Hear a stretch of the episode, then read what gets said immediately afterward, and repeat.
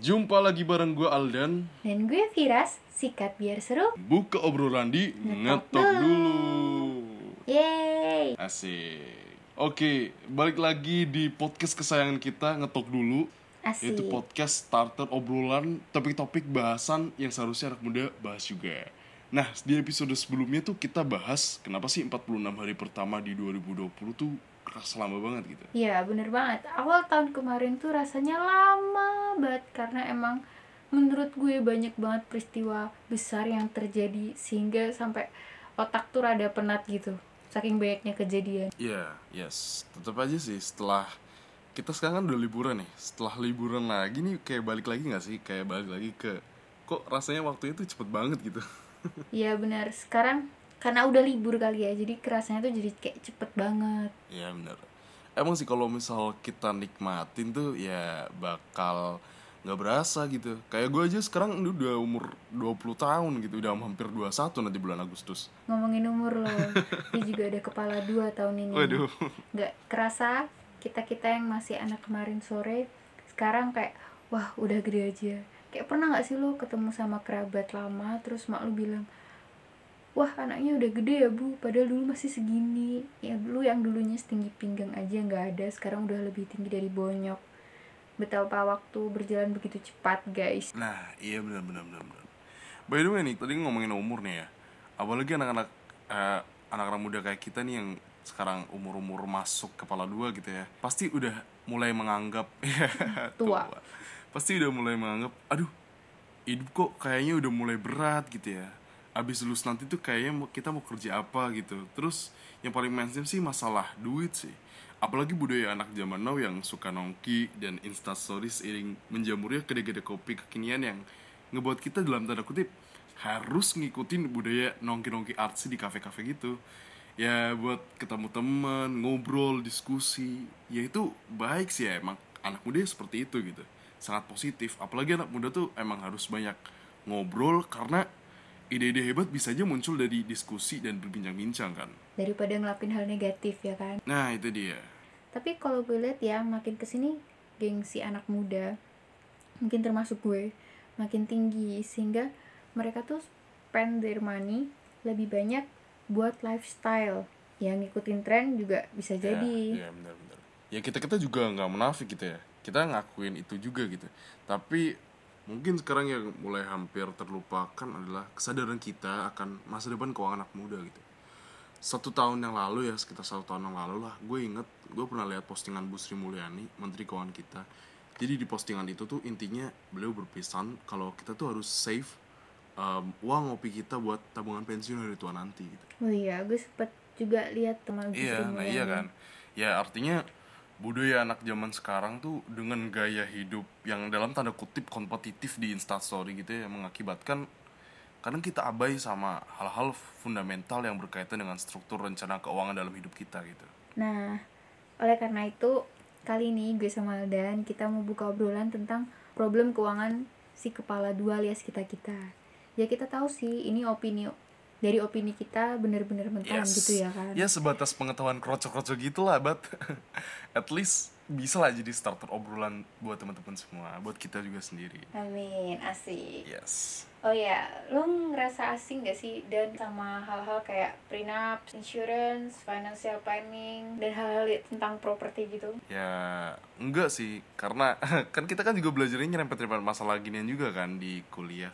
Jadi nggak asing asing amat lah. Nah, itu tuh sebagian besar ya dari kita yang sedari kecil terbiasa disokong kebutuhannya mulai harus belajar memenuhi kebutuhan dan ngatur keinginan secara mandiri, mulai dari finansial, pola makan, gaya hidup, sampai konsekuensi atas perbuatan yang lu lakuin tuh lu udah harus bisa pertanggungjawabin sendiri gitu. Hmm.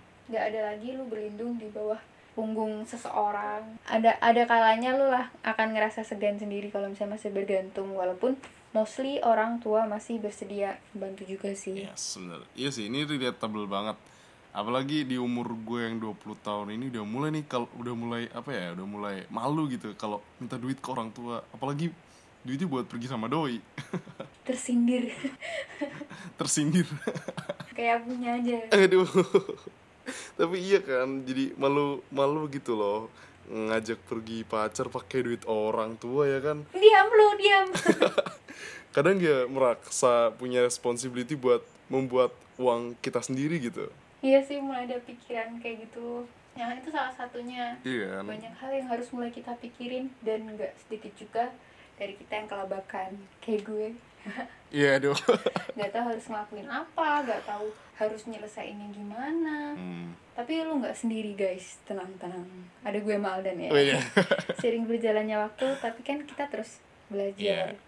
Hidup ini kan proses ya kan proses panjang buka mata lebar-lebar dengan dunia sekitar nah di situ lo akan belajar gila gila gila Oke, mungkin seumuran kita mikirnya masih ah udah ah yang penting gue belajar belajar belajar gitu. Usus, urusan duit mah bagian orang tua sepenuhnya gitu. Iya nggak tuh? iya sekarang Iya, ya kan. Mostly orang tua orang tua di luar sana juga berpendapat hal yang sama dengan statement yang tadi karena emang bener sih kita masih tanggung jawab penuh banyak masing-masing gitu kan. Tapi banyak yang mungkin bisa jadi lalai sehingga balik lagi ke yang tadi udah kita bicarain gitu. Yaitu spend money too much. Tanpa memperhatikan langkah-langkah apa sih yang harus dipersiapin menuju ke kemandirian secara finansial gitu. Mungkin kalau teman-teman dengerin episode 1 ngetok dulu tuh yang kemarin tuh tentang mahasiswa baru. Ada poin yang kita bahas bahwa jadi mahasiswa terutama yang merantau tuh harus bisa jadi bendahara pribadi gitu. Ngebendaharain diri sendiri. Mungkin ini relatable banget sih sama pembahasan kita sekarang gitu. kita harus mulai bisa mendaftar segala pengeluaran kita sesuai dengan skala prioritas. Mana sih yang kayaknya lebih primer mana sih yang lebih hemat gitu kan. Kadang kita mikir ah nggak apa-apa lah paling lima ribu paling sepuluh ribu paling lima belas ribu. Ya tapi kalau gitu terus coba dihitung aja semuanya itu jadi habisnya berapa ratus ribu kan ya? Itu tuh istilahnya ada tahu namanya tuh latte faktor ah iya. Pengeluaran rutin yang kayaknya ah sepele alias nggak terlalu penting ya kan orang duitnya paling berapa sih? Ternyata tapi kalau misalnya faktor-faktor ini kita totalkan itu lumayan nah besar itu dia. Hal-hal atau barang-barang yang dikeluarin sedikit dan kadang disepelekan malah bisa jadi momok. Contoh aja misalnya naik ojol ya kan pergi sepuluh ribu pulang sepuluh ribu balik-balik Nah, udah dua ribu. Padahal kalau misalnya kita mau jalan ya paling 3 sampai 5 kilometer lah. Nah itu tuh, iya sih Ras, iya banget tuh, bener banget.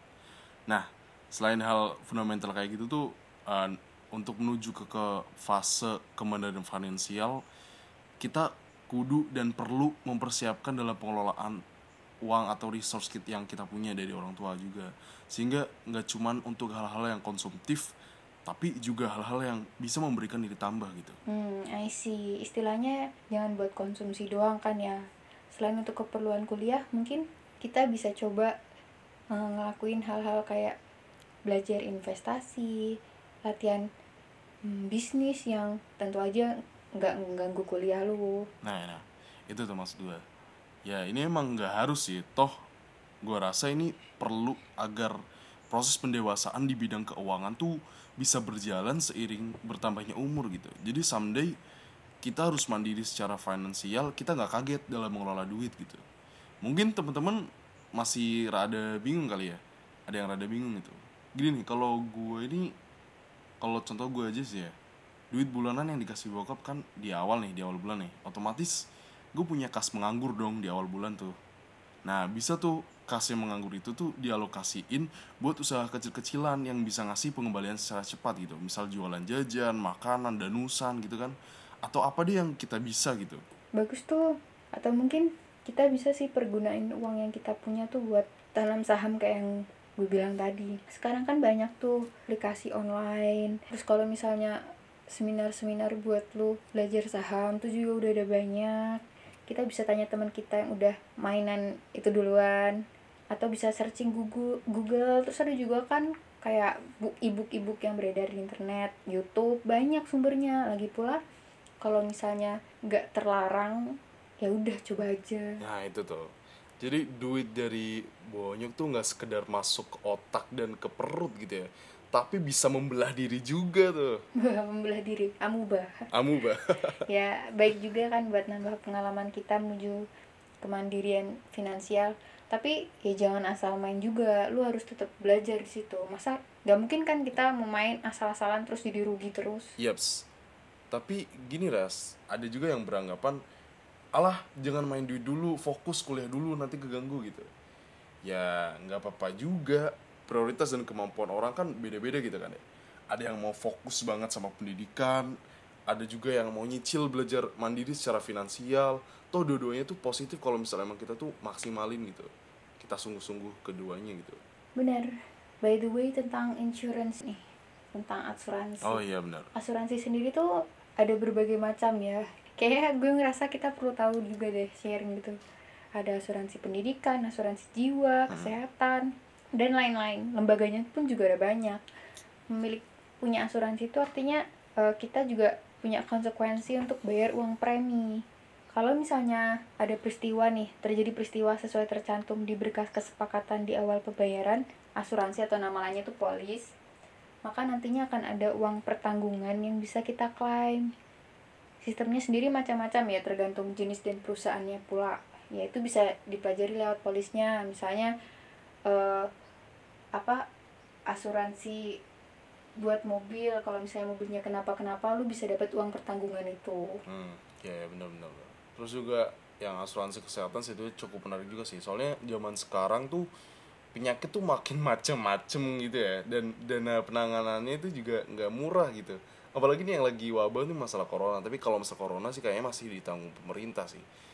Nah penyakit yang ya kita tahu kalau misalnya penyakit ya siapa yang tahu gitu. Siapa yang pengen dapet sakit gitu kan. Mm-mm. Bisa aja tiba-tiba kan kena Nah itu dia. Nah menurut gue di sinilah pentingnya punya asuransi kesehatan gitu. Entah itu BPJS ya walaupun sekarang BPJS lagi masalah gitu ya. Entah asuransi dari kantor atau asuransi pribadi. Ya pokoknya disesuaikan dengan kemampuan dan kebutuhan masing-masing aja lah. Alias jangan sampai kita sakit punya dana buat sembuh aja enggak. Kan kita juga nggak bisa kerja juga gitu. Jadi kita nantinya bakal dapat duit dari mana lagi kalau misal kita masih sakit gitu. ya mengurangi memberatkan orang lain juga ya Nah itu dia. atau misal ada orang ini yang bekerja sebagai tulang punggung keluarga terus dia takut kenapa-kenapa dengan keluarganya misal dia tiba-tiba nggak ada ya kan Hmm. bisa jadi ya udah daftar asuransi jiwa Yes. ini asuransi bisa maksudnya bisa jadi salah satu option aja sih kalau ada alternatif lain ya sok ae misal dengan jaga-jaga punya properti yang siap jual terus punya deposito dan sebagainya perlu diingat bahwa properti itu bukan aset yang liquid ya tadi kan gue bilang bisa punya properti jadi dia nggak bisa cair tunai gitu Begitu aja tiba-tiba it takes time gitu. Yes, bener banget, bener banget, bener banget. Gue setuju. Seenggaknya ada bumper lah kalau misal terjadi sesuatu hal yang tidak diinginkan. Ya bukan berarti kita mempersiapkan hal-hal yang tidak diinginkan tersebut gitu. Tapi mungkin lebih ke mitigasi risiko, iya nggak tuh? Mm-mm, mantap. Oh ya, selanjutnya nih ada isu yang nggak kalah menarik yaitu properti. Santer terdengar nih ya nih di artikel-artikel lah. Katanya milenial tuh nggak bisa punya rumah. Nah ini dia, nih. Mile- Milenial dan generasi di bawahnya. Nah ini nih, ini isu yang isu yang lumayan menarik sih.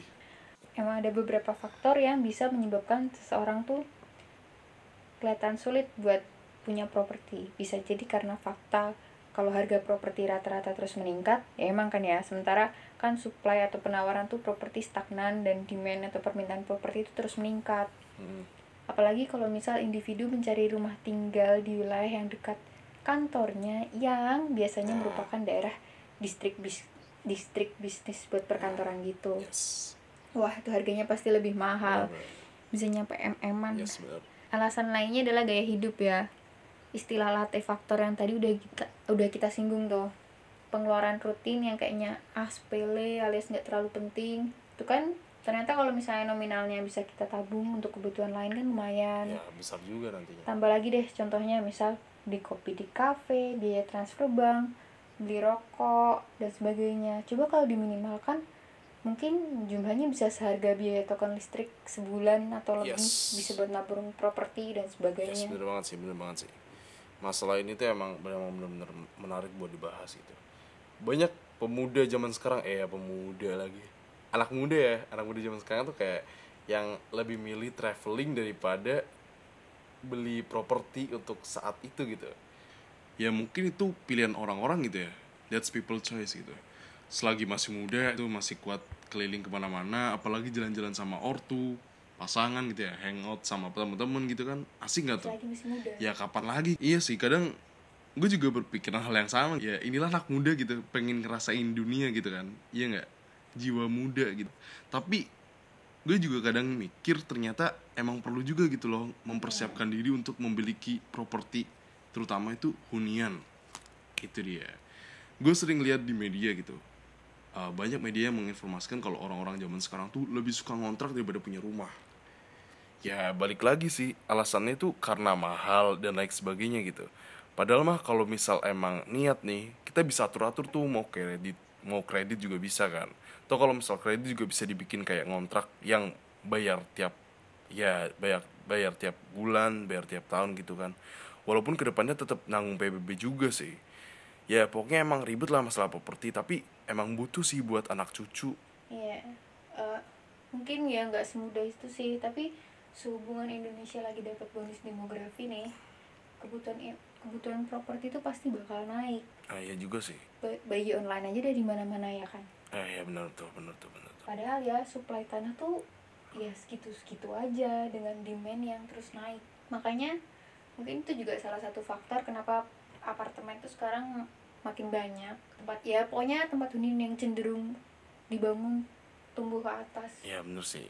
Parah gue setuju parah. Mungkin ini juga ya pemerintah perlu menggencarkan lagi dan kesadaran dari masyarakat supaya nggak makin banyak dengan keluarga berencana.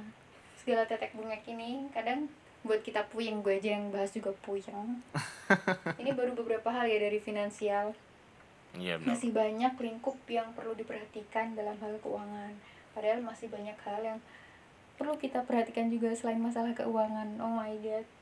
Ya iya sih iya sih. Gue gue setuju parah sih sama kayak gitu. Masalah keuangan ini masalah hitung hitungan itu pakai angka. Bisa dipelajari kok. Pun kalau lu merasa butuh bantuan gitu ya dalam perencanaan keuangan lu bisa pergi ke financial planner gitu. Apalagi zaman sekarang tuh kayak udah banyak kan. Wah siapa tuh? Waduh. Aduh. Boleh lah calling calling calling calling gimana nih tapi nanti aku udah jadi profesional Waduh. Kalau udah jadi financial planner pro- profesional gitu ya. Ya boleh boleh boleh boleh. Oh ya, by the way, gue jadi inget ini nih. em, istilah kemarin tuh gue sempet searching gitu ya. Eh, istilah sandwich generation. enak tuh Aduh. ini bukan sandwich yang buat dimakan ya. Ini sandwich generation gitu. Menurut lo gimana tuh? padahal padahal kalau sandwich yang buat makan tuh enak ya. Iya. tapi menurut gue sandwich generation ini gak enak. Nggak enak. ini tuh istilah jadi tuh guys eh, sandwich generation itu adalah sebuah istilah bagi individu yang terjepit di antara dua tanggungan keuangan. Dia berperan buat menghidupi generasi di atasnya yang mungkin orang tuanya secara finansial dan sebagai breadwinner atau tulang punggung bagi keluarganya sendiri ini orang keuangan pada doyan makanan apa gimana ya namanya breadwinner sandwich generation Aduh. Jadi breadwinner tuh tadi apa tuh? Eh, Tulang punggung keluarga gitu ya. yang kayak tadi yang gue bilang breadwinner itu adalah eh, apa ya namanya tulang punggung bagi keluarga dia gitu jadi dia yang kerja terus gajinya nanti ya buat keluarganya I see, I see. buat pasangannya anak-anaknya I see, I see. Ya gue tau juga sih ini kejadian nggak cuma satu dua orang aja gitu ya. Sampai disebut generasi gitu ya masa dua satu dua orang doang gitu kan. Apalagi anak-anak yang berada di sandwich generation ini kalau udah menyadari posisinya dari dini gitu bisa tuh mereka tuh dewasa lebih cepat gitu. Karena yang dipikirkan itu tentu lebih kompleks daripada anak-anak lainnya ya kan. Eh, banyak tanggungan gak Yes. tapi kadang ya juga ya bebannya itu nggak sekedar cuma masalah keuangan rasa tanggung jawabnya itu loh. Tapi di sini gue berharap bahwa kesadaran kita mulai dibangun agar terhindar dari sandwich generation ini. Gue pribadi nggak pengen sih anak kalau misalnya gue punya anak nih nanti ya ikut ribet masalah keuangan gue saat tua nanti saat gue udah pensiun dan nggak bisa kerja. Nah di sini nih pentingnya persiapan dana pensiun guys beruntung buat yang dana pensiunnya udah di cover tempat kerja. Walaupun mungkin dia ngerasa nggak cukup jadi harus bikin dana pensiun di tempat lain. Tapi kalau misal enggak Eh.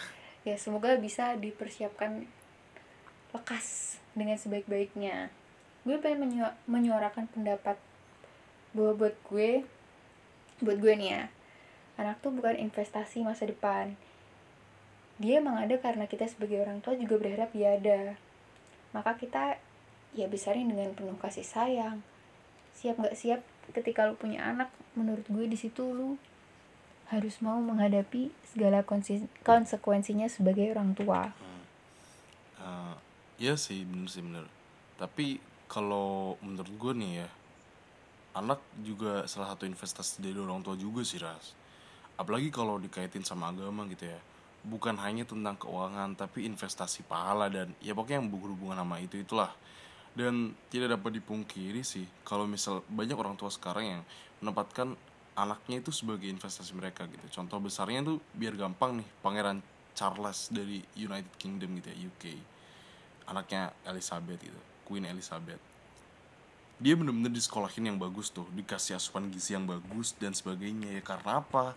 Ya salah satunya agar Queen Elizabeth ini bisa punya penerus yang mumpuni gitu. Jadi di- ketika dia wafat dia nggak khawatir gitu kelanjutan negaranya. Namanya juga nggak jelek karena punya keturunan yang oke gitu kan.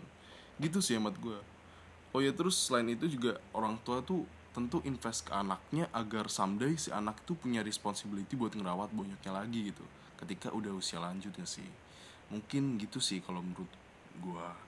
Ya sabi juga sih semua orang punya pendapat yang berbeda. Tapi kalau gue sih tidak pengen dia merasa terbebani gitu aja sih. Iya iya iya sih. Apa ya oh terbebani? Kalau misalnya anaknya emang suka rela ya ya udah nggak apa-apa. Iya tapi ya benar, balik lagi sih dana pensiun itu kan juga bisa berupa investasi. That's why Hmm. investasi itu penting banget. Kalau misalnya emang dana pensiun itu pada akhirnya nggak terlalu apa ya nggak terlalu lu perlukan kan bisa digunakan untuk hal lain. Toh bermanfaat juga pada Iya. akhirnya sehingga di masa iya benar benar. kita tua nanti ya kita tinggal apa santai-santai ongkang-ongkang kaki duit tetap ada. Nah itu dia itu dia yang dipengenin semua orang tuh gitu kan. Kalaupun nantinya kita punya anak gitu ya dan anaknya mau bantu gitu ya sewajarnya aja sih bakal bantu balik. Karena itu kan juga suatu hal yang diperintahkan kalau misalnya di agama gitu kan. Iya sih bener juga. Oke, em, kalau kayak gini nih ki- kita udah kayak kelihatan udah memandang masa depan banget ya. aduh gaya nih sekarang ya kita perlahan-lahan mulai belajar menata masa depan karena somehow kita nggak hanya hidup untuk hari ini aja kan salah satunya kita mulai menimbang-nimbang dengan siapa orang yang kita pilih untuk mendampingi kita kelak hingga tua Asik. asik apalagi di umur kita kita gini kan dalam waktu 5 sampai 10 tahun ke depan pasti bakal banyak undangan-undangan yang lu terima dan mungkin lu bakal ngasih ke orang juga Nah, nah, banyak banget lah hal yang harus diperhatikan tentang hal ini apa coba menikah. Hei. Ini yang krusial banget 5 sampai 10 tahun ke depan kita bakal menikah gitu ya. yo Emang sih ini fenomena alam yang tidak bisa dapat dipungkiri gitu. kalian pengen gak guys Ya jelas lah. aduh aduh aduh. gue pengen sharing nih ya salah satu hal yang sekiranya kita semua perlu tahu tentang menikah yaitu perjanjian prakawin perjanjian pranikah atau perjanjian prakawin ini dibuat oleh calon mempelai pria dan wanita di hadapan notaris Hmm. pokoknya ketika seorang menikah tuh seluruh harta yang dimiliki atau dibeli setelah menikah maka harta tersebut jadi milik pasangan suami istri tersebut kecuali harta waris yang diberikan kepada istri ya itu sepenuhnya milik istri. Demikian halnya dengan utang. Masalahnya adalah seberapa pun lu cinta sama pasangan lu pun sebaliknya sekarang dan merasa bahwa kalian memang sedang baik-baik saja ah nggak mungkin pisah kok. Tapi frankly speaking kemungkinan berpisah itu akan tetap ada. Hmm. perpisahan juga nggak lepas dari kepemilikan atas harta dong ya. Misal ada pasangan nih. Ya. terus eh, setelah beberapa kurun waktu si suaminya meninggal. Dia punya harta dan hutang. Nah berarti si istri ini kalau ia hendak mengakui harta yang mereka miliki berdua ia juga harus mengakui tanggung jawab atas hutang. Nggak bisa nih kalau misal si istri oh gue ju- cuma pengen hartanya doang hutangnya gue nggak pengen. Nggak bisa. Lu harus ambil dua-duanya. Kalau lu pengen hartanya ya mm, pengen ambil hartanya mengakuinya lu juga harus mengakui hutang-hutang yang suami lo punya. Hmm. I see, I see, ya. tapi ya nggak masalah juga sih kalau misal memang pasangan pasangan yang menikah ini sepakat nggak ngebutuhin prenups gitu ya. Misal kejadian terburuk mereka harus berpisah ya berpisah dengan baik gitu. Nggak sedikit lah ya lu denger kasus penceraian yang ada gontok-gontokan gitu. Belum lagi berebutan hak asuh anak gitu ya. Mm-mm, Ya, semoga- terjadi. Ya kan? Semoga kedua pihak itu bisa kooperatif gitu kalau misal memang disepakati demikian. Soalnya konsekuensi dari tidak adanya prenups tuh sehingga menimbulin harta yang bersama gitu. Ketika si suami mau beli properti si istri harus ikut tuh. Ketika si istri mau ngadain suatu transaksi properti milik mereka gitu ya si suami juga harus ikut gitu. Nah ikutnya ngapain nih? Ya ikut tanda tangan gitu loh. Ya ikut hadir sebagai bentuk persetujuan gitu. Menghindari terjadinya sengketa di kemudian hari gitu kan. Soalnya kalau misal udah sengketa ah ribet belum lagi kalau ternyata pasangan tersebut udah nikah lagi tuh Wah, waduh. terus punya anak terus akhirnya perebutan hak waris terus akhirnya istrinya lebih dari satu. Aduh ini pokoknya yang FTV FTV itulah. Pokoknya em, kasus-kasus yang ada di FTV itu bisa aja terjadi di kehidupan nyata gitu ya. Makanya mungkin itu real guys real. Yes jadi mungkin dibutuhin sih kalau misal uh, prenups gini gitu. Kebanyakan nonton FTV nih kelihatan sih soalnya liburan gak ada kerjaan sih jadinya nontonnya FTV Indosiar mulu. Eh tapi kalian ada kepikiran gak sih guys? Kayak aduh gue takut nih kalau pasangan gue tersinggung kalau ntar gue bikin perjanjian prakawin ntar dikira perhitungan. Atau loh kok belum apa-apa udah mikir percaya perceraian udah mikir pisah harta. Hmm. ya sebenarnya menurut gue pribadi nih ya komunikasi dalam suatu hubungan tuh penting banget. Betapa lu butuh perhi- pertimbangan satu sama lain dan saling memberikan pengertian sehingga kesepakatan yang diambil ya emang keputusan bersama nggak sepihak doang. Tapi kalau emang nggak pengen ngambil perjanjian pranikah ada salah satu alternatif yaitu misalnya lu mau beli properti atas nama lu sendiri sebelum nikah ya. Jaga-jaga supaya nggak masuk harta bersama tuh. Bikinlah itu surat keterangan belum kawin gitu. Jadi tuh mencegah ntar terjadi percampuran Ya, harta ya. gitu juga. Ya ya benar-benar. Ya perjanjian atau kesepakatan gini tuh bukan berarti nyiapin perceraian atau hal-hal yang tidak diinginkan sih. Sesuai ilmu yang gue dapet nih ya dari mata kuliah hukum perdata 2 SKS nih. Wah waduh. Boleh gue? Prenups ini tuh berguna banget kalau misal terjadi di salah satu dari pasangan suami istri gitu ya terjarut eh terjarut lagi terjerat kasus sehingga mengharuskan kita tuh membayar ganti rugi dan denda. Nah kasus-kasus gini tuh banyak terjadi kalau kata dosen gue tuh banyak kejadian kasus-kasus gini tuh di kasus korupsi gitu tindak pidana korupsi gitu. Coba kalau nggak ada prenups bener-bener bisa habis tuh rumah harta kekayaan gitu loh. Nah itulah makanya banyak orang yang korupsi tapi tetap kaya. Ya bisa jadi karena ada prenups gitu ya dan pasangannya juga tetap kaya gitu wah mikirnya sampai situ ya? Ya jadi ya gitu deh. Bisa jadi bisa jadi. Bisa jadi. Eh pokoknya nikah mewat pertimbangan ya ya benar.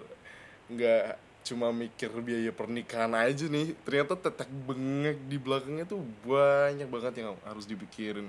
Ternyata nggak cuma tentang properti ya. Di prenups ini kita juga bisa loh tentang bikin perjanjian tentang hal lainnya. Ya benar. Dan itu baru ngomongin nikah bagian prenups nih ya. Iya. Dan pernikahan itu akan terjadi selama 5 sampai 10 tahun ke depan.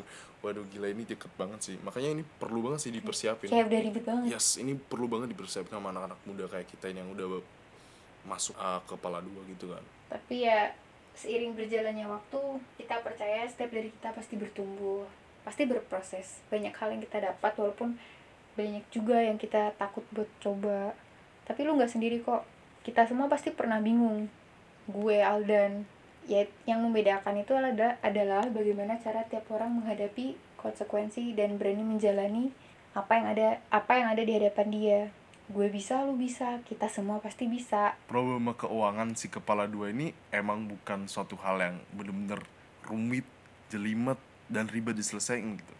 Problema ini tuh hanya berbicara mau nggaknya kita buat mencoba untuk mempersiapkan kemandirian finansial Solusi atas problema kita hari ini hanya datang dari diri sendiri. Namun tetap tenang karena sejatinya hidup itu nggak pernah sendiri. Oh iya, sebelum kita mau nutup ini, kita juga pengen ingetin guys, jangan lupa karena wabah corona mulai muncul di Indonesia, jangan lupa sering-sering cuci tangan. Pokoknya jaga diri baik-baik, istirahat yang cukup, makan yang baik. Jaga kebersihan. Kalau gitu, sampai jumpa di episode selanjutnya. Gue Alden, Gue Viras, sikat biar seru. buka obrolan di Ngetok dulu.